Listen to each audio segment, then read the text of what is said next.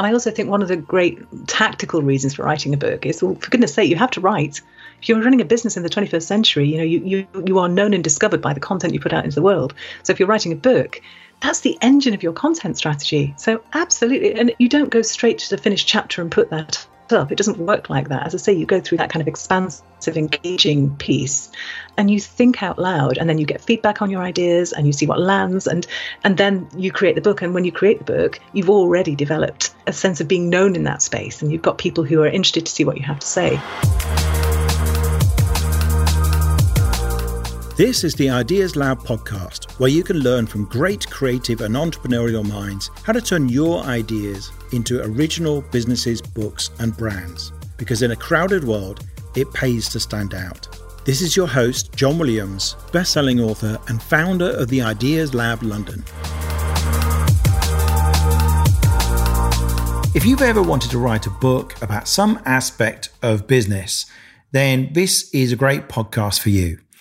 Alison Jones is founder of Practical Inspiration Publishing, a pioneering publishing partner for businesses, and she runs the podcast, The Extraordinary Business Book Club, and she's had some fantastic guests on that.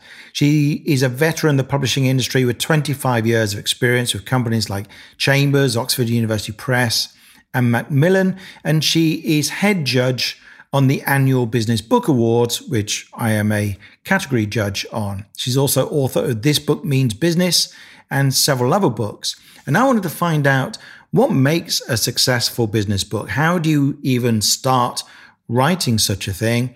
And what is the key to making your business book successful? This is a really fascinating podcast for anyone who's ever dreamed of writing that killer business book.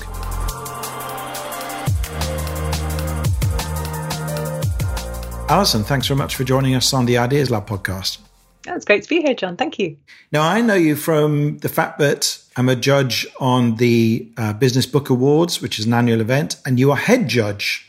So you are the person who, well, what does the head judge do? I mean, uh, yes, I outrank you technically. You do, yeah. You know, overturn my but you're very good at it, and uh, I'm, I'm, impressed how you manage. You know the the, the pressures of everybody of, of this disorganized bunch of judges who are handing in things late and all that kind of stuff. It's uh, it's good how you manage to produce something coherent out of all of it. But the Business Book Awards, perhaps you can say something about the Business Book Awards uh, for anybody sure. in a sentence that doesn't know about it. So the Business Book Awards were founded by Lucy McCarraher, and she invited me to be head judge. I was very excited because I think you know business book publishing is a sort of Cinderella of the publishing space. Uh, it, it, gets very little attention, but actually, I think it's where some of the most in- interesting and, and um, creative stuff is going on. So that's very much my, you know, been always been my space. And um, so as a head judge, really, you kind of get to boss the other judges around a bit. you know, we, we, I don't do um, the initial round of judging, as you know. All the category judges come, and there's this huge, uh, intense day in January each year where we get all the piles of books on the table, and the judges are looking at the quality of the submissions because you have to sort of submit your application, plus the quality of the books, and they're shortlisting uh, for for each category. So I get to read out the shortlists, and then the judges take away the books in that shortlist, and uh, each of them get read in depth by at least two judges.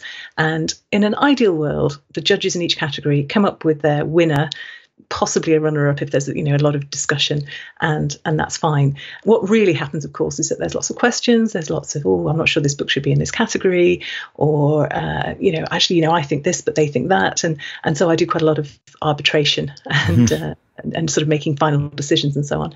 And then once we have the category winners, usually I read all of the category winners and make the selection of the overall business book of the year. This year I couldn't do that because one of my uh, own titles was in the uh, in the category winners, so I had to delegate that bit. Uh, but yeah, that's that's always a, a, great privilege and great fun to do. Very hard yeah. job, but very very enjoyable. Which brings on to the next topic. So you are you run a publishing company. Um, Say that um, again, sorry. So you actually are a publisher yourself. You run a publishing yes, company. Yes, so I'm the director of Practical Inspiration Publishing, and we focus on business books um, and also some self development. And uh, and on top of that, you have this great podcast, which is the Extraordinary Business Book Club. Is that right? That's right. Yeah. Yeah. And ridiculously long title, I now realize. it's good though, and so I like how all these things fit together. And I, one of the things I, I will ask you maybe a little bit later is how you manage to do all these things, but they do fit together quite nicely. Um, what is how how does uh, your publishing company operate? How does Practical Inspiration approach publishing business books? Yeah, that's a great question. Thank you. So I've been in publishing all my life. So I started off literally as a graduate. I was um I was for about a year, I was an author and a bookseller. So writing for Chambers up in Edinburgh and um, in, in, Waterstones East End, which is still the best Waterstones, and um, and those are the two pointy bits of publishing. So it was a great introduction to the industry, you know, because you're you're the creative writer at the one end and you're the bookseller with with you know absolute sort of all you can think about is how you're going to sell this book to the public. So that there's a sort of idealistic end and there's the rank commercialism at the other. And having appreciation of both of those, what authors need to know, how insecure they feel, uh, booksellers need in order to be able to make a sale. You know, both of those are really, really important in publishing. So I started in publishing in 92, I think, up in Chambers in Edinburgh. And I've worked with Oxford University Press and uh, Reader's Digest briefly, which is a bit surreal, and Macmillan. So, you know, big traditional publishing companies. And then in 2014, uh, I was Director of Innovation Strategy for Palgrave Macmillan and really just trying to grapple with with how publishers should respond to the way that the world was changing. So information suddenly, you know, we weren't the gatekeepers anymore, and there was a sense that, you know, no longer was content a rare commodity. We were all drowning in the stuff. You know, it was attention that was rare. And how do you navigate that when your whole business model is around charging for access to content? And open access was coming, and everything. You know, I was, I was, um, I, I sort of pioneered digital publishing back in the '90s, so I was putting all that stuff online, but behind paywalls. So it was really complex and and fascinating and tricky. and then Macmillan moved all their offices to London in 2014, and that was kind of a, a a decision time. You know, do I move to London, which I didn't particularly want to do? You know, I had small children, we're settled in the countryside, or do I do something different? And uh, and originally I was going to completely leave publishing because it seemed so broken, and it was a good opportunity to get out. You know, mm. um, and I retrained as a coach, and um, all as soon as people found this out, all they wanted to talk to me about was publishing their books when I was doing business coaching. And so sort of practical inspiration was born and it brings together those two passions of mine, which is publishing, because I still love, I mean, I get a real kick out of publishing good books and, and all the, the technical shizzle around that, um, but also the the thing about ideas and helping people really express their ideas more clearly. And so, working as a sort of partnership publisher, which is what I do now in Practical Informa- in, uh, Inspiration. So, we're, we're saying to, to publish to, to authors let's work together on this. You know you it, you treat it as a marketing expense. You treat it as a professional development opportunity. We provide all the traditional publishing infrastructure you know not just the production which is frankly the easy bit but the the marketing the sales the global distribution the warehousing you know to book the, the reps out to bookshops and so on. And um, and actually it's a much more satisfying way to publish because you've got the time and the space to really work on developing the text and to make it work for the for the author Mm, right. And um, and, so where do you live now, just out of interest? live near near Basingstoke because that's where Macmillan were based. oh, okay. But it's it's lovely. It's North Hampshire countryside. You know, it's it's really pretty. So I, I run a lot, and you know, within a minute I'm out in open countryside, and it's it's a beautiful place to live. Yeah, I was trying to work out if you were still up north somewhere. I know we shared a train once back from the the Business Book Awards. I can't remember where you said you were going. So um, yeah, so you didn't get dragged into London in the end. No, in an entire publishing career, I've got 27 years or something in traditional publishing. I spent 10 months in London with Reader's oh, Digest. I'm quite proud of that. Yeah, that's that is pretty impressive. Mm-hmm. And so Edinburgh, why Oxford, Basingstoke. Right, yeah. So and and then you you started the Extraordinary Business Book Club podcast. Uh, why did you do that? And you said you're a big, you got a big passion for podcasts. I'd love to know more. I have. Do, do, do, you want the um, the really good strategic reason, or do you want the truth? Uh, I have a truth, I think. so I was trying to write my book. This book means business, and it's the most self-conscious, crippling thing in the world to try and write a book about writing a book to build your business. To build your business, I And so, and of course, you know, I'm a publisher. I'm actually not an author first and foremost. I'm really good at supporting other people and giving them deadlines and holding them accountable. Terrible for myself. So honestly, I started the podcast to hold me accountable. So I thought if I tell the whole world that I'm writing this book, I'm going to have to write the damn thing. And and also it was a great way to um, one way of becoming less self-conscious about writing your book is to see yourself more as a journalist, a kind of a curator, uh, and you know somebody who's asking questions and researching and finding out about stuff because it takes all the pressure off you. And so this was a great way of getting on uh, really top-flight business authors and just being really nosy and asking them what writing looked like for them and you know how they made their books work with their business. And honestly, I didn't really care if anybody listened. It was just all about that accountability and that. Um, a platform from which to do that kind of research. Uh, yeah, a reason to call people up and have that conversation. That's a great idea. And and very early on, you had Seth Godin on, didn't you? Who's a, yes, an amazing author, you know, thirteen bestsellers. Yeah. Mm. And I listened to that episode. I remember in the gym once, and it was it was really interesting. Um, that was one where you finished your podcast and then you restarted. Was that the one? Uh, am I remembering right? Where you finished? Right. It was hilarious. And he said, "Well, you know, we really ought to finish." And he goes, "Well, I'm not going anywhere. I'm not going I'm not. anywhere." And he went, "You know, do you want to go on a bit longer?" Uh, okay. Yeah, so I switched the mic back on, and uh, we had a bit more Seth. Brilliant. but what great. I found is actually a lot of people, a lot of business book writers, a lot of business people love talking about the writing of their book because mm. they spend a lot of time talking about the content. And of course, we do a bit of that as well because I want people to understand the context. But they're very rarely asked about the process of writing, and they love talking about it. Yeah, yeah, that's great. And how uh, the podcast has helped, has it? So the podcast, it's sort of a strategic part of it yes. was um, that it presumably it helps people to understand about practical inspiration publishing. Yeah, so the post hoc rationalization argument for the podcast is that it's a brilliant um, tool for developing your network professionally and building a following and all that kind of good stuff.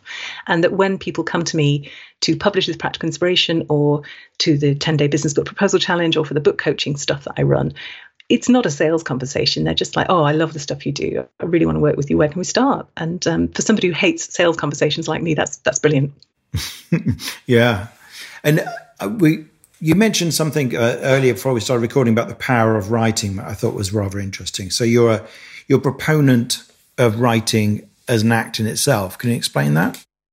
Yeah, absolutely. I found when, when you talk about business writing, and if you Google business writing, most people's assumption is that business writing is what you do once you're clear on what you're saying, and it's all about communicating it effectively and being persuasive, and you know, writing reports or presentations or you know, books, that kind of thing, which is fine. That is absolutely that expressive part is one part of writing, but writing's so much bigger than that. And one of the things that I teach people is uh, free writing, which was a revelation to me when I discovered it, which was not that long ago, four or five years ago.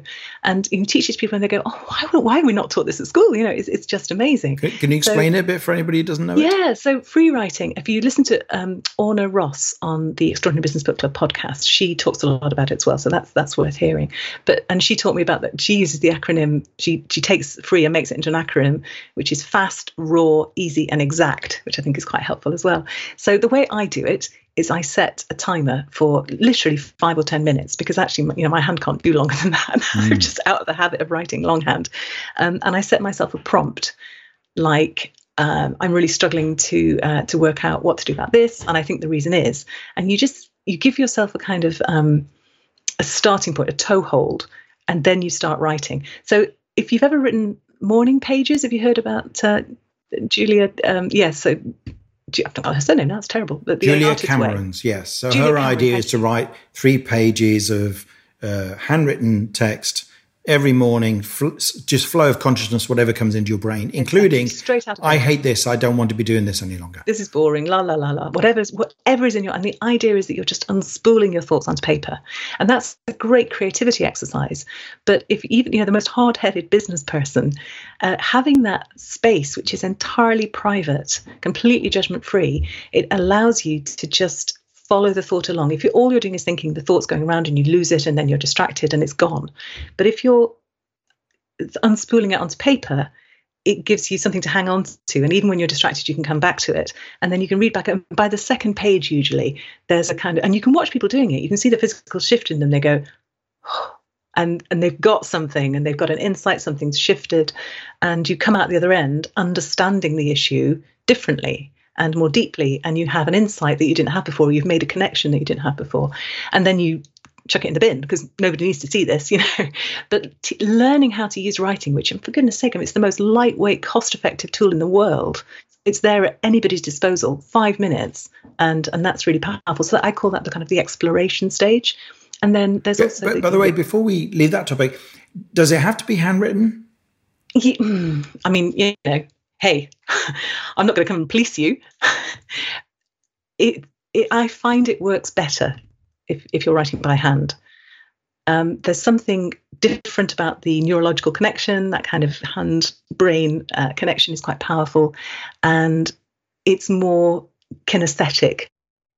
Yeah, I, I actually use. If you must do it on a keyboard, then it's better than nothing. Yeah, I think I when I tried to do the morning pages, I found it so irritating to be writing so slowly that uh, I, the the version I've come up with now is to use uh, a website called 750words.com. So the numbers uh, 750words.com, and then uh, it allows you to just for each day, it, it it's encouraging you to write 750 words, and it takes about. Isn't that Buster Benson? Who is it? Buster Benson, I think. Is that his idea, or is it? Yeah, I mean, it's, it's, I'm sure he was involved in that. He was on the podcast a little while back, and I just because he's a big proponent of writing as a thinking tool as well. Mm. So we, you know, we we were absolutely on the same wavelength. But yeah, that was a great idea. Yeah, and, I really like that, and I use that quite often. I pay five dollars a month to have the version. I think it, um, you can use it for free for thirty days, but five dollars a month will will get you the version that lasts forever, and you can look back at anything. Not what I ever do, and it, you know, when I can't work out what I'm thinking, I write. because often it's like just a general unease or, or a sense of overwhelm or something and i don't even know quite what it is and in the writing of it i can work out oh this is actually what's bugging me or actually these are all the things that are on my plate well no wonder i'm overwhelmed but actually only that one is really critical so like you say it's a it's a thinking tool isn't it Absolutely. And I think very few of us realize that you can use writing in that kind of completely personal way that nobody else needs to see. Uh, because then you can suspend the the critic and the censor, and you, you don't have to worry about getting the spelling right. You just have to do the thinking on paper, um, and actually combining that with drawing, diagrammatizing. You know, th- those sorts of things are really really powerful too. Um, but it's amazing how we're just not really taught to do that. So most people don't think to do it. Yeah, we're not taught to think, are we? We're not taught. We're not taught how to be creative or how to think. It was, I don't know if school has changed since I was at it rather a long time ago, but I, I don't get the impression it's changed radically. Uh, these are the sort of things that should be taught at school, I think. So you were saying from that process, that there's then another benefit of writing? Yeah, so I sort of see this sort of two by two matrix. I tend to see a lot of the world as a two by two matrix. It's a really, really useful thing. So you've got that kind of unclear internal space, which is all about exploration, where free writing is, you know, is is kind of at home. And then the things that are still internal, but you're getting clearer uh, perhaps you you know Seth Godin's a master of this with the, with his blogs actually it's just that sense of just expanding your thoughts so you take that uh, you just become more and more clear but you're still really keeping it in a fairly contained way. And then there's the sort of external dimension. So when you're really unclear about stuff, but you want to expand it out, then then things like research, talking to people, focus groups, formulating questions, you know, those are all really useful activities to do in terms of writing. And then that final quadrant is where we kind of think of writing, which is the expressive quadrant. So that's the engagement quadrant. And then you've got expressive, which is much more okay, I'm clear, I'm ready to engage with people here's the sales copy here's the book here's the report you know here's the presentation. And that's that's that sort of you know so everything's moving you towards that that place. But the journey is is absolutely part of the thing. It's not just about that output because i think one of the best reasons for writing a book is is the shift it makes in yourself the, the mastery of the subject the deepening of your own understanding of, of what it is you do in the world. Seth godin says something like um, you know writing a book is hard. He says um, I can't remember what it was, but it was it was a beautifully structured little piece of writing in itself. It was only like a paragraph.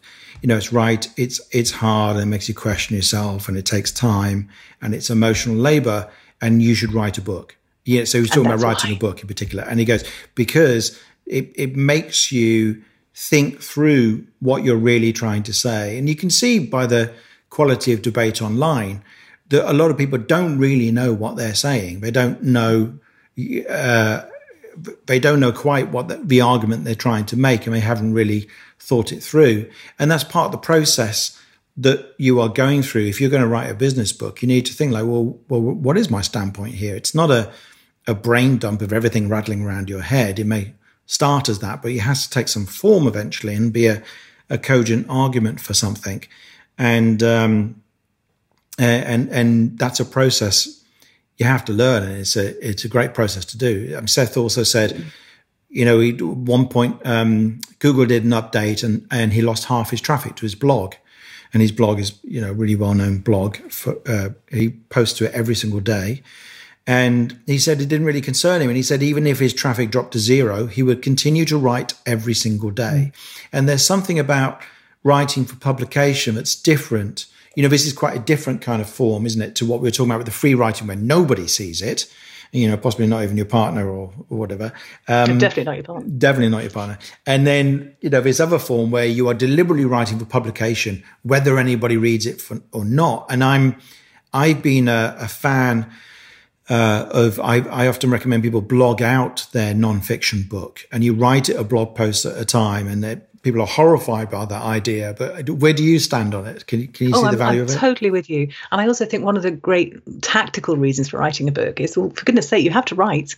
If you're running a business in the 21st century you know you, you you are known and discovered by the content you put out into the world. So if you're writing a book that's the engine of your content strategy. So absolutely and, and it's not you don't go straight to the finished chapter and put that up. It doesn't work like that. As I say, you go through that kind of expansive, engaging piece, and and you think out loud, and then you get feedback on your ideas, and you see what lands, and and then you create the book. And when you create the book, you've already developed a sense of being known in that space and you've got people who are interested to see what you have to say i think hiding yourself away in a room and writing a book is just not a strategy for anymore for a business book even if it ever was that is so true, isn't it? Because when when I I got, I got a little bit frustrated when I used to um, used to run business book writing courses with Jacqueline, who I'm sure, Jacqueline Jack Burns, I'm sure you know. Yeah. And um, it would be a bit frustrating because people come to you and go, "Well, actually, I just need to go away and write it, and then when it's finished, I'll come talk to you." And I go, "Like, you're going to fail. it's like that's not going to work. It's almost definitely a recipe for failure because." uh, if you've never done it before, at least, it's likely to just result in you writing a book nobody wants to publish and possibly nobody wants to read.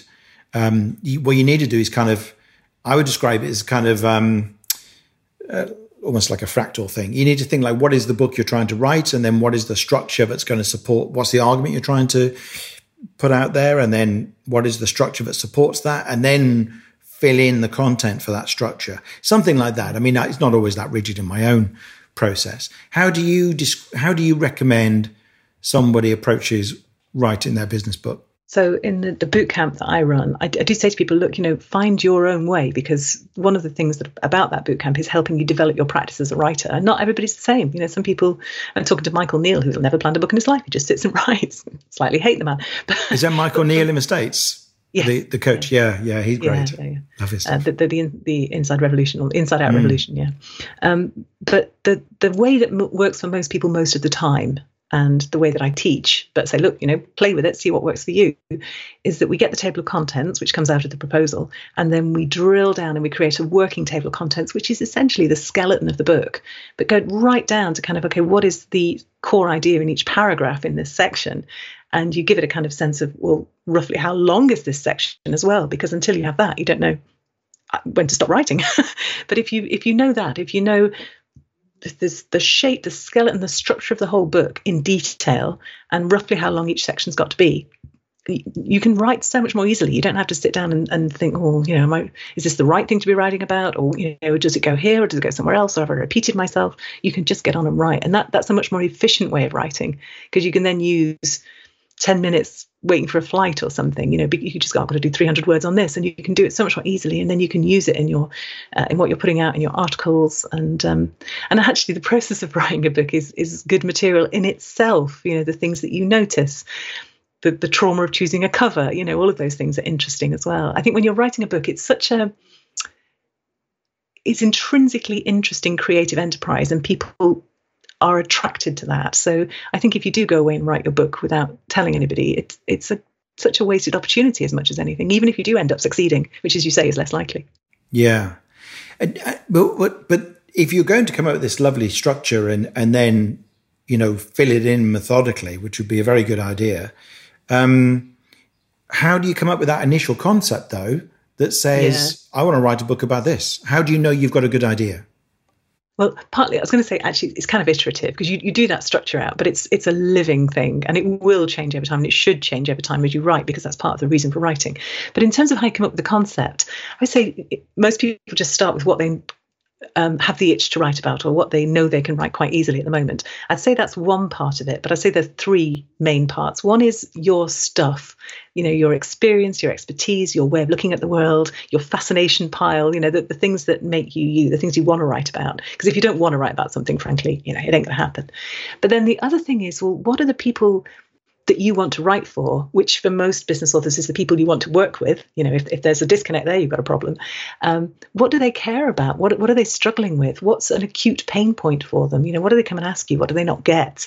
What's what are they searching for in their own journeys? Because actually, you know, they're the hero of this book. You're, you're the guide. Donald Miller's got a great thing about that in, in How to Build a Story Brand. Um, so what are they asking you? What do they care about? You know, what, what's the stuff that that um, that they want to read about? Because there's no point you writing about stuff they don't want to read about. And then the final bit, which I think a lot of people forget, is the context bit. So this is the, the, the future, if you like. Of where are we and where are we heading? What are the trends that are coming up?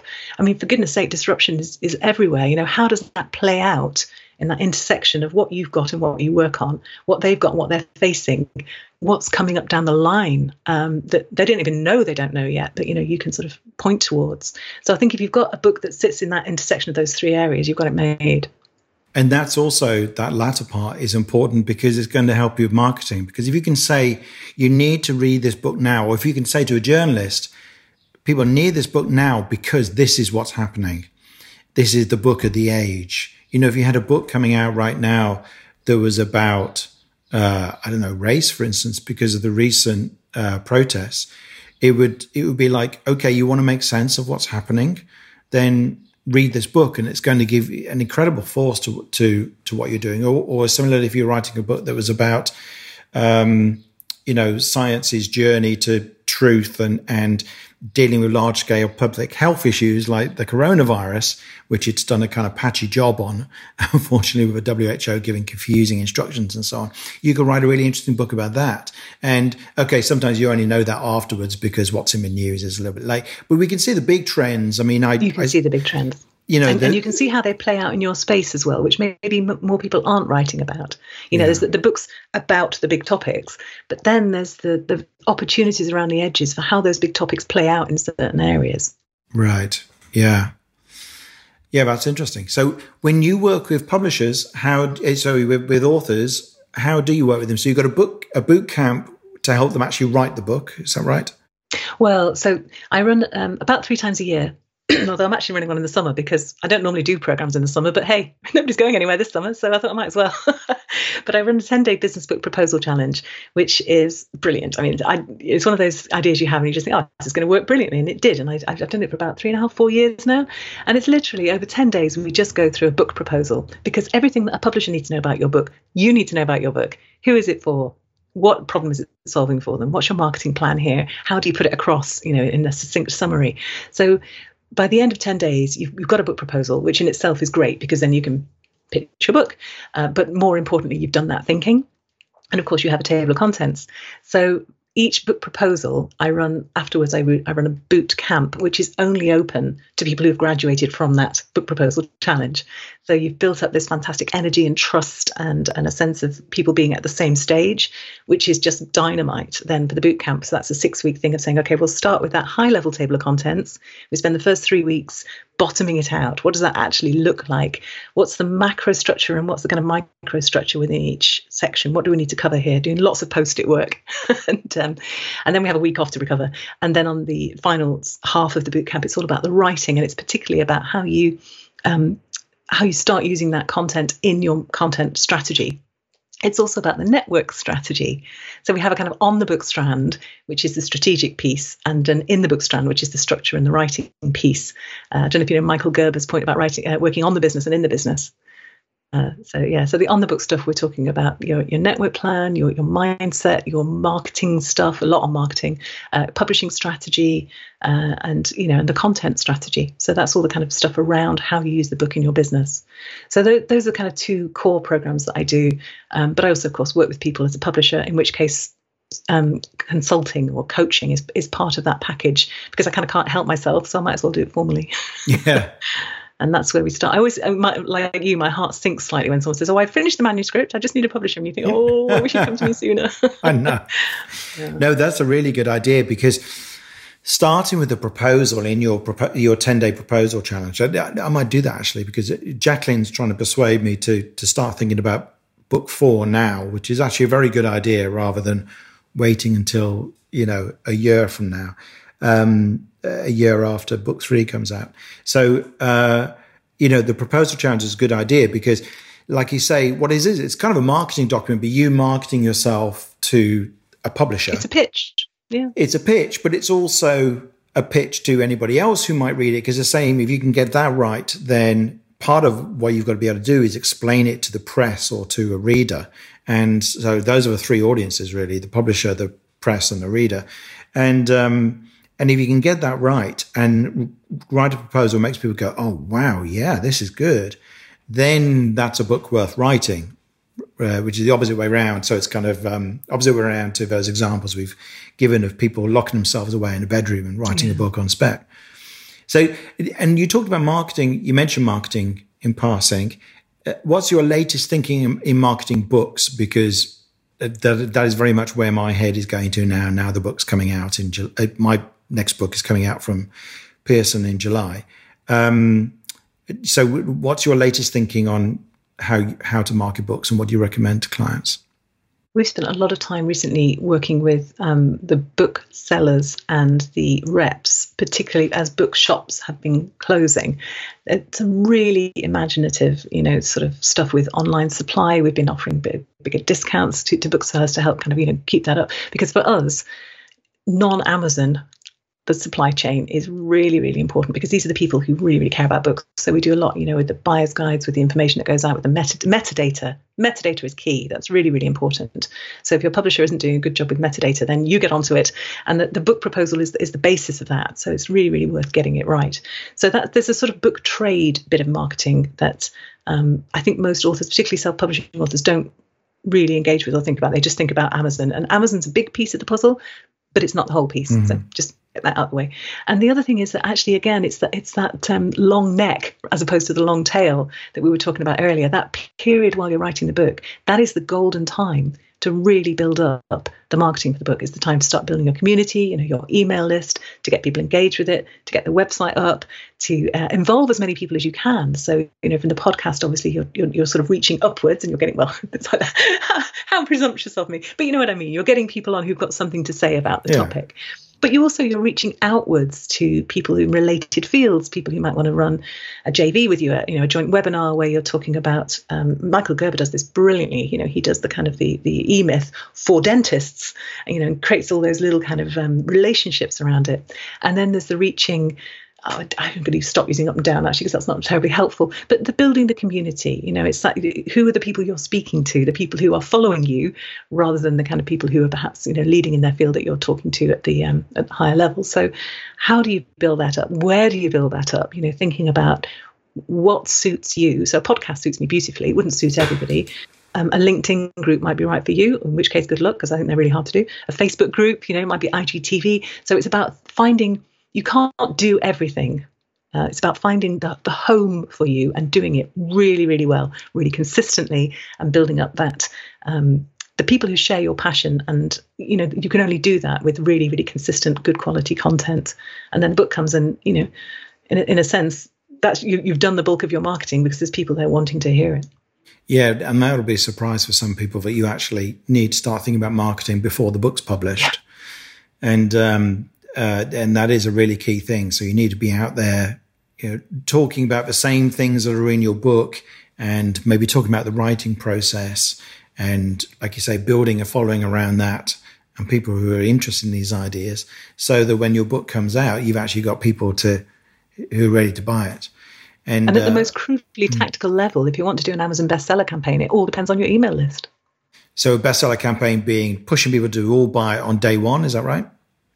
Yeah, you you know you reduce the Kindle price to 99p or 199 if it's a very illustrated big file, and you coordinate as many people as you can to just purchase on that one day. It's not the algorithm algorithm for Amazon isn't quite as crude as the number sold in an hour. You think that is what it means, but it doesn't. you know, they they they um, they include previous sales. They sort of degrade the weighting of them. It's also to do with what you know. It, it, there's a whole. I mean, the they're uh, famously opaque, but the key element of it is: can you get enough people to buy it in that short period of time to put it to the top of a of a category? And it's tactical. It's crude. It's, it's I'm not saying it's pretty, but it is effective. But it all depends on having a group of people that you can mobilize, and that really depends on an email list or a community like a Facebook group. Yeah, yeah. I think a Facebook group is a good edition mm. as well. And I think I know some people like to have um, a kind of launch team, which I've created, although yeah, um, I'm not, I haven't really started doing much in there yet. But the idea is if people just like you and like your work and are willing to do uh, help in a little way, like buy the book at a particular time, then um, or, or request it in a local bookshop, then that's good to have an army of people who are willing to do that. And, uh, and that's when the fact that it's a book really really helps because you know you couldn't do that with every product and every widget out there. But but people really do lo- love being involved in in book campaigns. There is mm. something really magical that and, and, culturally you know we, we get excited about books as, and we should you know they, they yeah. matter. Oh yeah absolutely. Well that's fantastic. And if people want to know more about what you're doing when is the next uh, proposal challenge the 10 day proposal challenge is that what it's called well, it's funny you should say that because literally yesterday I just thought, you know what, I should do something this summer. So the next scheduled 10 day business book proposal challenge and the next classic running of it is going to be on the uh, 20th of September, I think it is. And you, I, I can just give you a sign up link for that. But I'm also going to be running a kind of summer, I'm calling it This Summer Means Business. it's sort of a nod to my This Book Means Business. And it's the proposal challenge followed immediately by the virtual writing retreat that I started running at the beginning of the um, uh, corona crisis. So it's it's basically a month of you know two weeks getting a proposal nailed, two weeks after that with some support and to do some actual writing. So hopefully by the end of the month, um, you'll have really got a long way with your book. I just have to work out how I fold the bootcamp into that if I do. that's the, yeah. that's still a bit of a work in progress at the moment. But yeah. I think that you know that should be helpful for people who aren't going anywhere this summer and want to use the time really constructively. So that will start on the 20th right. of July and run through to so basically the last two weeks in July for the proposal challenge, the first two weeks in August for the virtual writing retreat. Or you could do either or. Yeah, okay. And uh, your book is still out there. This book means business.